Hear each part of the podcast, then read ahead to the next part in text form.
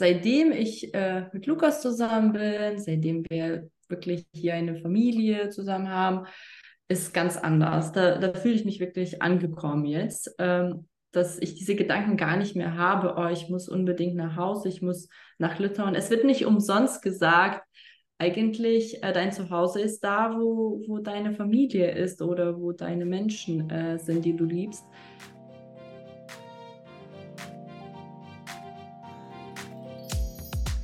Hallöchen und herzlich willkommen zu In Deutschland zu Hause. Danke, dass du dabei bist. Ich bin Jana und ich spreche mit Deutschlernenden und Deutschlehrenden über ihr Leben in Deutschland und ihre Erfahrungen mit der Sprache und Kultur. Heute spreche ich mit der lieben Irmante und dem lieben Lukas über das Leben als binationales Paar in Deutschland. Vom Dating bis hin zum Alltag sprechen wir über die Rolle der Sprache, nämlich Deutsch. Sprichst du schon Deutsch auf B1 oder höher? Lebst du in Deutschland oder möchtest hier leben? Bist du neugierig, welche wundervollen Tipps meine Gäste für dich haben? dann möchtest du sicherlich auch wissen, wie du mit Hilfe des Podcasts dein Deutsch verbessern kannst, oder? Das ist nämlich ganz einfach und quasi wie Patreon. Werde einfach Podcast-Fan oder Mitglied in der Wild German Community. Denn da bekommst du zu jeder Folge das Manuskript, eine Wortliste, die Extended Version und den Videopodcast zum besseren Verstehen und Lernen.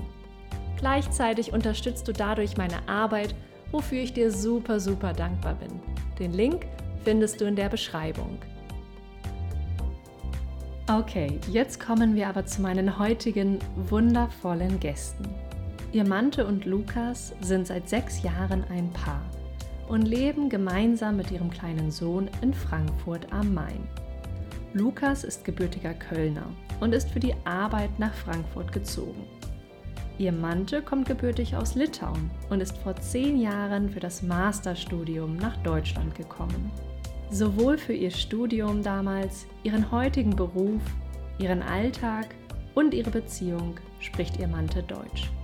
Doch in manchen Situationen sprechen sie und auch Lukas dann doch Litauisch.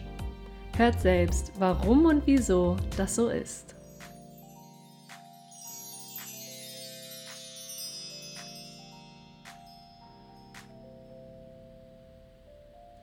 Hallöchen, ihr zwei. Schön, dass ihr heute bei mir seid. Herzlich willkommen. Ja, danke schön. Schön da zu sein. Hallo, hallo. Wir freuen uns auch hier zu sein. das hört sich gut an. Ich danke euch erstmal, dass ihr euch die Zeit nehmt für mich und den Podcast, während euer Sohnemann im Bett liegt und sein Mittagsschläfchen macht. Hoffen wir mal, dass das auch klappt. Ja, wir drücken die Daumen. Bevor wir richtig loslegen, frage ich meine Gäste am Anfang immer nach ihrem deutschen Lieblingswort. Wie ist das bei euch? Habt ihr ein Lieblingswort? Ja, ich fange vielleicht mal an. Also mein Lieblingswort ist der Zebrastreifen. Ich denke, das ist ein sehr spezielles Wort, was es eigentlich nur in Deutschland gibt. Es ist ein Synonym für den Fußgängerüberweg. Kannst du noch ein bisschen genauer erklären, was am ja, Zebrastreifen so besonders ist? Ja, klar. Der Zebrastreifen in Deutschland oder Fußgängerüberweg ist eine Möglichkeit für Fußgänger, die Straße zu überqueren, ohne bei einer Ampel zu stehen. Also die Autofahrer müssen immer anhalten wenn sie an so einen Zebrastreifen fahren und Fußgänger da stehen. Und warum heißt dieses Ding Zebrastreifen? Ja, das sieht tatsächlich aus. Es sind schwarze und weiße Streifen und das ähnelt einem Zebra. Super, vielen Dank. Ein sehr, sehr schönes Wort. Perfekt für den Alltag.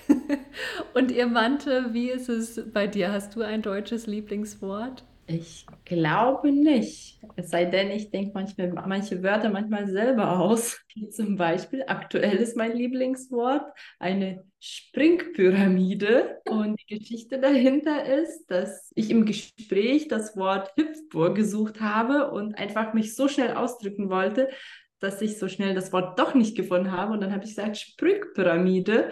natürlich, Lukas hat auch verstanden, was ich damit meine, aber wir haben drüber gelacht und ja, das ist jetzt so ein Witz geworden, dass ich äh, sehr gut im Ausdenken von neuen deutschen Wörtern bin. Natürlich äh, versuche ich das nicht jetzt äh, immer in meine Sprache einzubauen, aber manchmal denke ich Wörter auch aus und das ist jetzt äh, aktuell mein Lieblingswort. Sehr schön. Deutlich kreativer als äh, ich oder ich glaube viele andere, die immer nur sagen, das Ding da. Springpyramide ist definitiv kreativer als das. Das Wort, was du gesucht hast, war ja die Hüpfburg. Kannst du auch da noch ganz kurz erklären, was das eigentlich ist? Ich glaube, ich könnte das als Synonym auch ein Trampolin nennen für Kinder, wo sie äh, hüpfen können. So ein aufblasbares Trampolin genau. in Form einer Burg. Ja.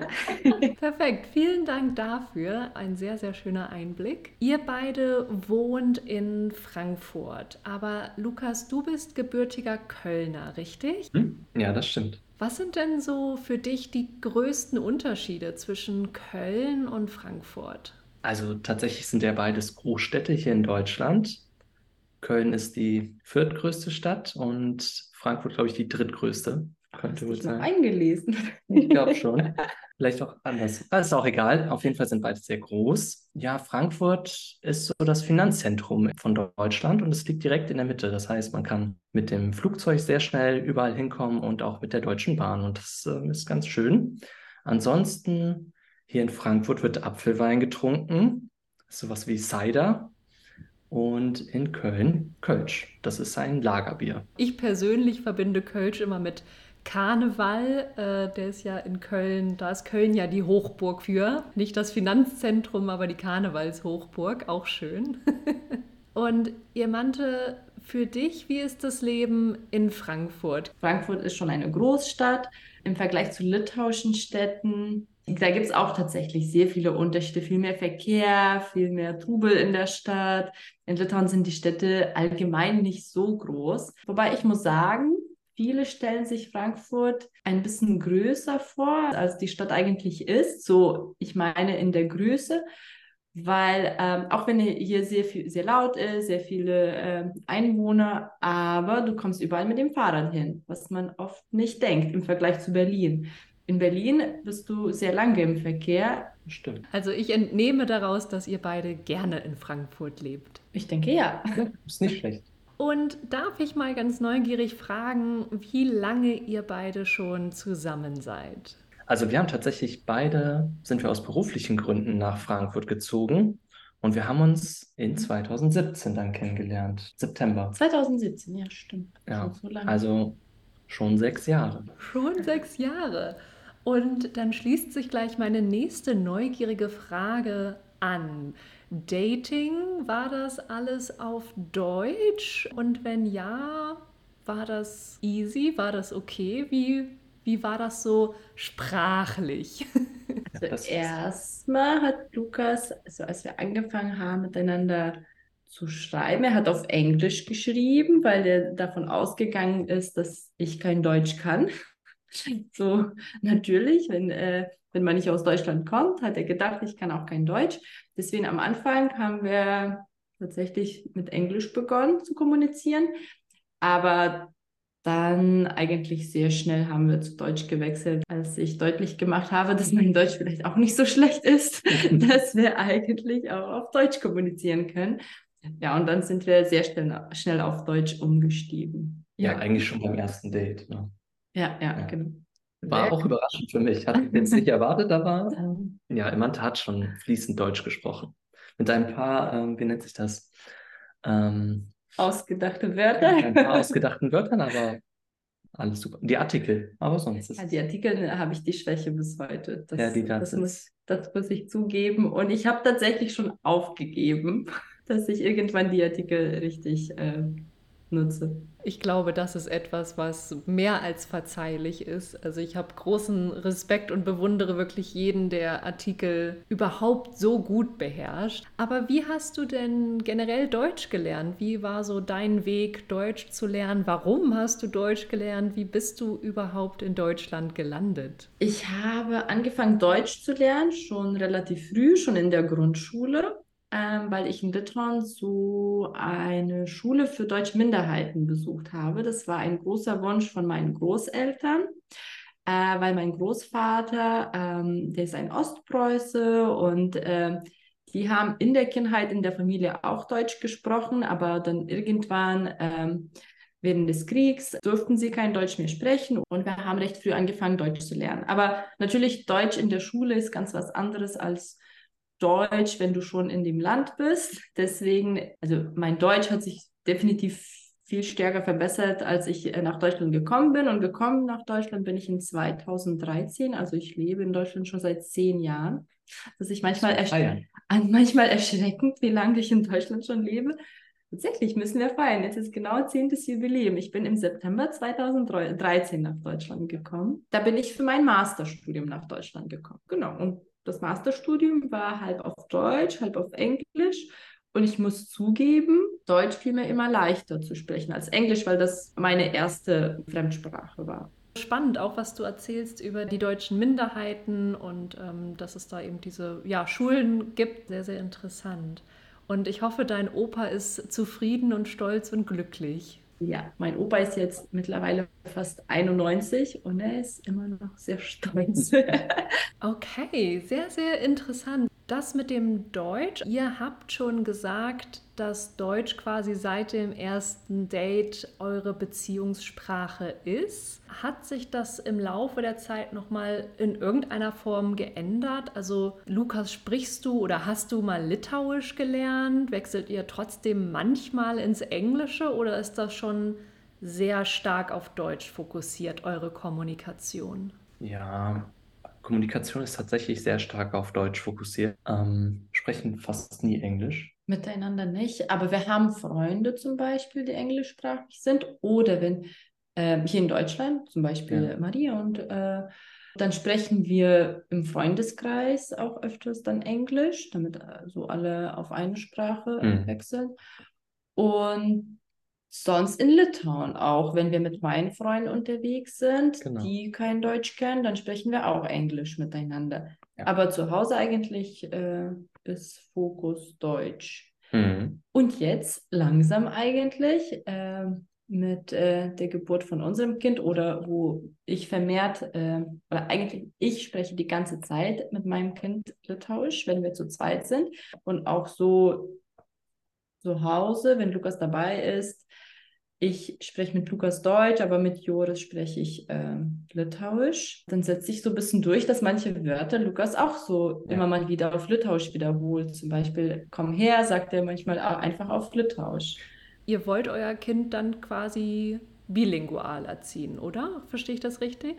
Ja, ja auf jeden Fall. Also da bemühen wir uns sehr stark. Am Anfang fiel mir das tatsächlich nicht so leicht so da reinzukommen. Als ich zum Beispiel beim Arzt war mit ihm, beim Kinderarzt oder irgendwo auf dem Spielplatz, wenn alle drumherum Deutsch sprechen und du auf einmal deine Muttersprache mit dem Kind sprichst, ist irgendwie so ein bisschen ungewöhnlich, weil du denkst, okay, alle anderen verstehen das nicht oder auch beim Arzt, wenn, wenn zum Beispiel wir bei einer Impfung waren, ich beruhige mein Kind auf Litauisch, dann denke ich, die Ärzte verstehen nicht. dann habe ich mich am Anfang ein bisschen unwohl gefühlt. Aber jetzt ich, bin ich schon sehr gut reingekommen und eigentlich denke ich, dass das eine sehr gute Entscheidung ist. Und wir wünschen uns beide, dass er dann auch äh, wirklich mhm. bilingual äh, erzogen wird, weil ja, ist auch schön, ne? das ist eine, äh, eine geschenkte Sache, wenn du schon von, äh, von Kindheit an äh, eine neue Sprache oder für ihn sind dann zwei Muttersprachen, ne? das ist das Beste. Ja, ja also das kann ich mir sehr gut vorstellen. Ich habe, oder ich glaube, viele denken oft, die Sprachen lernen, oh, wenn ich das schon als Kind gelernt hätte, das wäre so viel einfacher gewesen. Aber was du gerade gesagt hast, fand ich sehr interessant, dass du dich manchmal ein bisschen, naja, schon fast ein bisschen unwohl gefühlt hast, weil du sehr viel auch daran gedacht hast, wie das für andere ist. Hattest du damit mal irgendwann schlechte Erfahrungen gemacht? Nein, eigentlich nicht. Also ich denke, das liegt vielleicht auch ein bisschen an Frankfurt, weil Frankfurt sehr international ist und äh, Mittlerweile merke ich, sehr, sehr viele Mütter sprechen Muttersprache auf, äh, auf dem Spielplatz zum Beispiel mit ihren Kindern. Und das sind auch lustige Situationen, wo man mit dem Kind spricht, eine Sprache, dreht sich zueinander und die Mütter unterhalten sich unter, äh, unter sich dann auch plötzlich auf Deutsch und alle können Deutsch, aber mit Kindern sprechen sie Muttersprache. Das ist eigentlich sehr, sehr schön und ich habe wirklich nie äh, irgendwelche schlechte Erfahrungen damit gemacht. Ich glaube, das war mein eigenes Problem, dass ich dachte, okay, die anderen verstehen jetzt nicht. Und das war für mich ein bisschen, äh, also ich habe mich damit unwohl gefühlt, aber alle verstehen, glaube ich, dass das einfach, dass jeder einfach Muttersprache ähm, dem Kind beibringen möchte, der dann wirklich nicht Deutsch spricht mit dem Kind. Ja, und außerdem, wir haben noch, ähm, ich und Lukas zusammen noch ein Seminar besucht, wie man so die Kinder am besten äh, bilingual erzieht. Da hatten wir auch gute Tipps bekommen, dass man einfach den Leuten, äh, wenn man Nee, oder nicht unbedingt, aber den Hinweis gibt, wenn andere Leute mit dabei sind, dass man sagt, sich nicht wundern, ich spreche jetzt mit meinem Kind äh, Muttersprache, meine Muttersprache und das ist Litauisch. Äh, das ist mir super wichtig, äh, dass ihr die Sprache lernt. Und das mache ich tatsächlich sehr oft, wenn ich merke, okay, da sind andere Leute mit dabei und auf einmal fange ich an, andere Sprache zu sprechen, dann gebe ich auch den Hinweis. Ach, mhm. wenn Sie mich noch nicht kennen, ach übrigens, ich spreche mit ihm jetzt Litauisch, weil das meine Muttersprache ist. Aber das Interessante in dem Seminar fand ich, dass eigentlich alle Mütter und Väter genau die gleiche Sorge hatten, die nicht aus Deutschland kommen und dann Türkisch oder Litauisch oder Spanisch mit dem Kind sprechen wollten und sich immer die Gedanken gemacht haben, okay, wie sehen andere mich? Letztendlich scheint das nicht das größte Problem gewesen zu sein. Aus der Perspektive habe ich da auch noch gar nicht drüber nachgedacht, ehrlich gesagt. Ähm, aber umso schöner, dass ihr da keine Probleme mit habt und ja, dass ihr da auch wirklich ein Seminar zu besucht. Cool, dass es sowas gibt auf jeden Fall. Habt ihr das Gefühl, dass eure Beziehung von der Bilingualität, beziehungsweise auch, ihr sprecht ja auch Englisch, profitiert? Also hat das irgendwie Vorteile? Macht das die Beziehung bunter, vielfältiger? Ich finde das ganz interessant. Man hat halt wirklich die Verbindung zu zwei Ländern. Ähm, wir sind, auch wenn wir in Urlaub fahren, fliegen wir oft nach Litauen. Sehr schön, dass man da auch verwurzelt ist und nicht nur in einem Land zu Hause ist, sondern so gesehen schon in zwei. Und ich fühle mich auch sehr wohl in Litauen, wenn wir da hinreisen. Und dieses Jahr waren wir sogar zwei Monate da. Ähm, das hilft meinen Litauischkenntnissen sehr. Ich denke, das hat was Positives. Aber wie gesagt, wir, es ist ja, wir sind eine spezielle Konstellation. Weil üblicherweise ist es ja so, man hat zwei Paare, die eine andere Sprache sprechen und dann ist die Beziehungssprache Englisch. Bei uns ist wirklich hauptsächlich die Beziehungssprache Deutsch. Das macht es ein bisschen einfacher, glaube ich.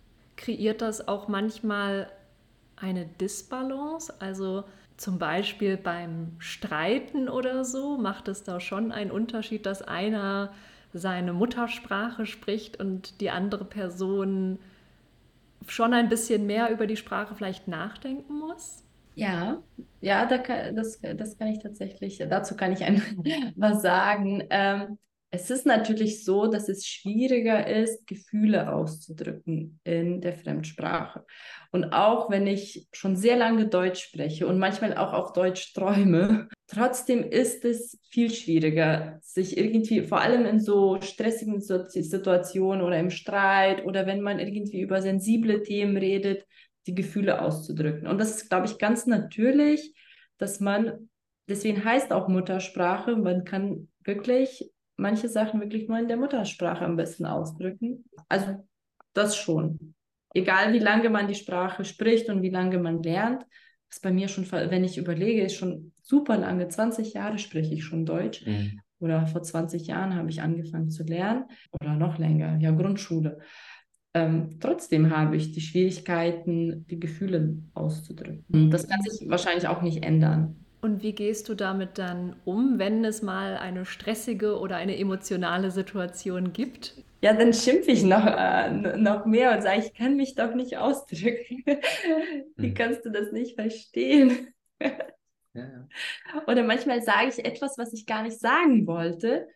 Dann versteht ihr das falsch und dann interpretiert er das? Und dann führt das schon ein bisschen dazu, dass wir dann so diese Auseinandersetzung haben, wo ich mich wieder rechtfertigen muss. Ich wollte das gar nicht so sagen. Ich habe mich einfach falsch ausgedrückt. Und das passiert schon recht oft, denke ich. Aber das Lustige ist, man sagt eigentlich, dass man flucht immer in der Muttersprache. Und das ist tatsächlich bei mir schon anders. Ich habe das dieses Jahr in Litauen erlebt, äh, beim Autofahren. Ich war irgendwie richtig genervt, dass jemand äh, falschen Manöver gemacht hat und ich habe angefangen, im Auto auf Deutsch zu fluchen.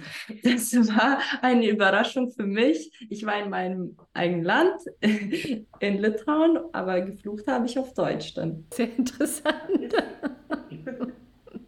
Ich frage jetzt nicht, was du so auf Deutsch fluchst. Das braucht. Das dürfen wir uns alle ausdenken im Kopf. Es ist halt bei mir so, äh, was ich damit sagen wollte. Ich kann immer, also es ist immer problematisch, äh, so Gefühle auszudrücken und man hat immer noch Schwierigkeiten. Aber mittlerweile habe ich manchmal das Gefühl, dass ich schon ein bisschen so zwischen zwei Sprachen hänge, weil unser ganzes Leben jetzt auf Deutsch abläuft. Kann ich nur bestätigen, weil sie spricht auch mit ihrer ähm, Schwester auf Litauisch, Schwester, und eine davon lebt in Deutschland. Und auch wenn sie mit ihrer Mutter in Litauen redet, sie verlitauscht deutsche Wörter oder sie benutzt deutsche Wörter in den litauischen Sätzen wie Termin. Das wird dann abgeändert. Termin gibt es im Litauischen nicht, das heißt dann Terminas. Und das ist dann ein neues Und alle wissen, Wort. was das bedeutet. Und alle verstehen es. Lebendige Sprache dieser Mix auch auf jeden Fall äh, spannend, dass das dann auch verstanden wird. Das habe ich oft das Gefühl, so beim Deutschen generell, dass man viele, ja, wie du das mit der, ähm, wie hast du es genannt, Springpyramide, dass man so viele Wörter auch, ja, sich ausdenken kann oder irgendwie beschreiben kann. Manchmal sind es nicht mal richtige Wörter. Also du hast ja wenigstens ein schönes Kompositum benutzt andere Male sage ich nur dieses Dingeldungels da und trotzdem versteht jeder, was ich meine, obwohl das überhaupt nicht mal annähernd eine Beschreibung ist. Also sehr, sehr schön, dass das auch über die Grenzen hinweg funktioniert. Du, Lukas, hattest vorhin gesagt, dass du dich dadurch ähm, durch die Partnerschaft auch jetzt einem anderen Land verbunden fühlst, dass du dich auch in Litauen irgendwie heimisch fühlst und dass das auch etwas sehr, sehr Schönes ist. Wie ist es umgekehrt für dich, ihr Mante? Hat es einen Unterschied gemacht, nachdem du mit Lukas zusammengekommen bist, dass du dich in Deutschland noch anders wohlgefühlt hast oder anders integriert gefühlt hast? Ja, definitiv. Während ich studiert habe, habe ich immer darüber nachgedacht, dass ich zurück nach Litauen gehen möchte und dann in Litauen äh, mein Leben aufbauen möchte. Aber seitdem ich äh, mit Lukas zusammen bin, seitdem wir wirklich hier eine Familie zusammen haben, ist ganz anders. Da, da fühle ich mich wirklich angekommen jetzt, ähm, dass ich diese Gedanken gar nicht mehr habe, oh, ich muss unbedingt nach Hause, ich muss nach Litauen. Es wird nicht umsonst gesagt, eigentlich äh, dein Zuhause ist da, wo, wo deine Familie ist oder wo deine Menschen äh, sind, die du liebst. Und ich glaube, das, äh, das hat sich tatsächlich bei mir auch bestätigt. Ich fühle mich hier jetzt auch zu Hause. Also ich habe nicht mehr die Gedanken, oh, ich muss nach Hause. Weil früher habe ich immer gesagt, ich fliege nach Hause, wenn ich nach Litauen geflogen bin. Und jetzt sagen wir, wir fliegen nach Litauen. Ist nicht mhm. mehr. Und dann, wenn wir nach Deutschland fliegen, wir sagen, wir fliegen nach Hause. Das ist, äh, das ändert sich sogar in der, in der Sprache. Es hören ja vielleicht auch einige Menschen zu, die auch eine binationale Beziehung führen, wo eventuell ein Partner ähm, deutscher oder deutscher Muttersprachler ist. Gibt es irgendwas, was ihr als Tipps weitergeben würdet oder was euch vielleicht am Anfang eurer Beziehung geholfen hätte? Also wie gesagt, mit Fokus auf das Sprachliche und vielleicht Kulturelle. Also was ich empfehlen könnte, stärker die Sprache zu pflegen weil zum Beispiel, das kann sowohl positiv als auch negativ sein. Zum Beispiel, ich habe gemerkt, in der Beziehung habe ich mich sehr, sehr entspannt. Das macht leichter natürlich im Alltag zu kommunizieren, aber meine Sprache verbessert sich dadurch nicht, muss ich leider sagen, weil auf der Arbeit zum Beispiel strenge ich mich stärker an, grammatikalisch korrekt zu sprechen, wenn ich E-Mails schreibe. Sogar lasse ich, wenn es eine sehr wichtige E-Mail ist, lasse ich noch Lukas drüber schauen, damit ich nicht tausend Fehler drin habe, weil auch meine Arbeitssprache Deutsch ist. Aber zu Hause einfach äh, kommt raus. Ohne Grammatik, ja, ohne glaub... nachzudenken, was ich gesagt habe. Also ein Tipp wäre vielleicht ein bisschen aufzupassen und noch äh, die Sprache zu pflegen. Ja. Weiß ich nicht. Das kann, das kann positiv und negativ sein. Ne? Einerseits ist viel einfacher zu kommunizieren, dass man nicht immer drüber nachdenkt, oh, habe ich das richtig jetzt gesagt oder falsch. Aber andererseits ähm, tut das auch nicht gut den Sprachkenntnissen. Ich glaube, am Anfang habe ich auch viel mehr dich korrigiert. Ja, ja. Was Artikel angeht und Co. Ich glaube, das ist ein sehr schmaler Pfad, den man dann geht und da muss man sich auch mit dem Partner abstimmen, ähm, weil je nachdem, wie, wie gut oder weniger gut man in der Sprache ist, wird halt viel oder wenig korrigiert. Und das kann vielleicht auch verletzend sein für den Partner, könnte ich mir vorstellen. Aber ja, ich habe habe das jetzt tatsächlich sein gelassen. Ja, ich merke das, wenn, wenn deine Freundin da ist und sie korrigiert dich die ganze Zeit und ich denke so, ja, das stimmt schon, sollte man ähm, manchmal, ja. manchmal, vielleicht fange ich wieder an, dich ab und zu, zu korrigieren. Wie war denn eure Absprache am Anfang beim Korrigieren? Du hattest das angesprochen, Lukas, dass man sich da schon absprechen muss, aber wie war das denn genau bei euch? War das von dir, ihr Mante, ein Wunsch, dass du also, dass du das als Verbesserungsmöglichkeit angesehen hast oder war das vielleicht doch eher so ein bisschen reflex und automatisiert? Ja, also ich fand das immer gut, wenn er korrigiert. Aber natürlich ist mir dann irgendwann auch aufgefallen, dass er nicht mehr korrigiert. Und dann äh, war diese Freundin zu Besuch, die mich sehr gerne korrigiert. Und, und dann habe ich gemerkt, okay, wie viele Fehler mache ich eigentlich und, und er korrigiert mich nie.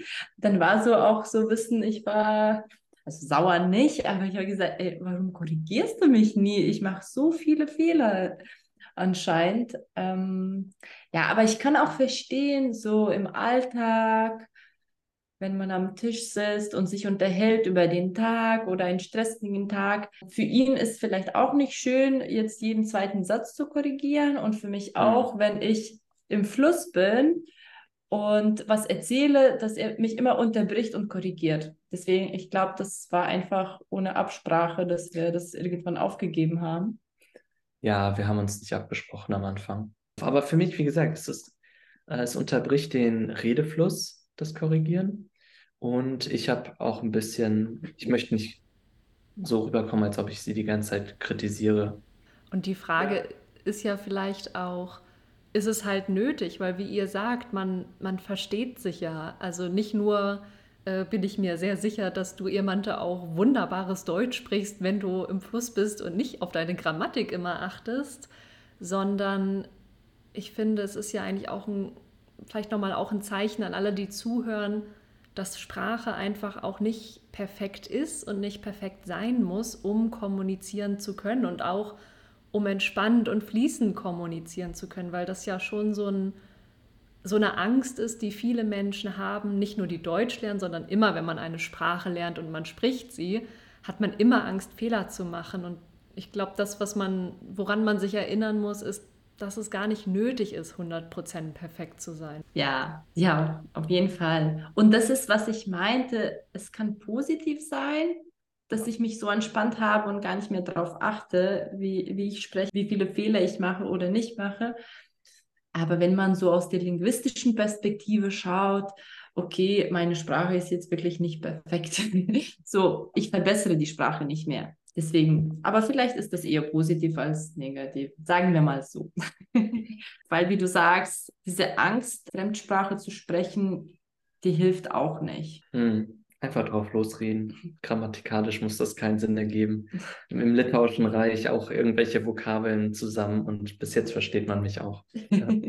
und, und das ist auch eigentlich sehr sympathisch, wenn er irgendwas auf Litauisch sagt. Egal wie er sagt. Und alle freuen sich, dass er auf Litauisch sagt. Und ja, ist ja, leichter gesagt, aber als gemacht. Ich hatte auch immer Angst. Aber ich hatte jetzt, um auf dieses Thema zurückzukommen, wir sind in einer relativ ländlichen Region in Litauen, auf dem Dorf waren wir jetzt den Sommer. Mhm. Und ich hatte das Gefühl, dass die Leute das immer sehr sympathisch fanden, wenn ich, weil das ist auch ein bisschen touristisch, wenn ich versucht habe, Litauisch zu reden. Und ich könnte mir vorstellen, dass das in Deutschland genauso ist. Eben weil auf dem Land vielleicht ähm, nicht super viele Englisch auch sprechen. Ne?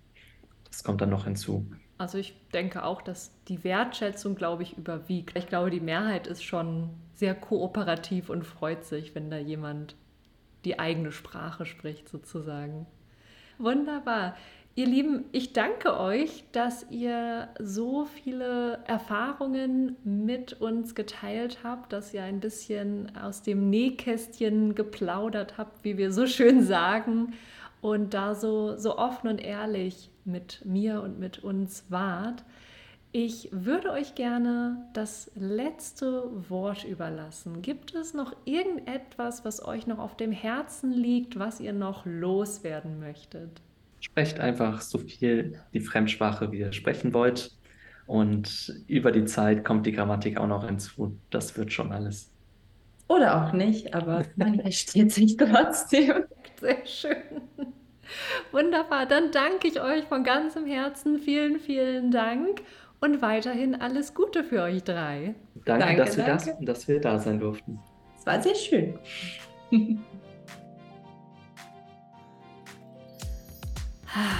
Was für ein glücklich machendes Gespräch über die Bedeutung der Sprache Deutsch in einer binationalen Beziehung. Ich finde es wahnsinnig schön, wie zwei Menschen sich unter anderem dank der Sprache in einem zweiten Land so heimisch fühlen. Kennst du dieses Gefühl auch? Dann schreib mir doch einen Kommentar oder eine E-Mail. Ja, und damit sind wir schon am Ende angekommen. Ich danke dir von ganzem Herzen, dass du eingeschaltet hast. Ich hoffe, du konntest ein bisschen was für dich mitnehmen und ich wünsche dir viel, viel Erfolg auf deinem Weg. Vergiss nicht, den Podcast zu abonnieren und lass mir auch gerne eine Bewertung da. Und falls du mehr natürliches Deutsch lernen willst, dann werde ganz einfach Podcast-Fan.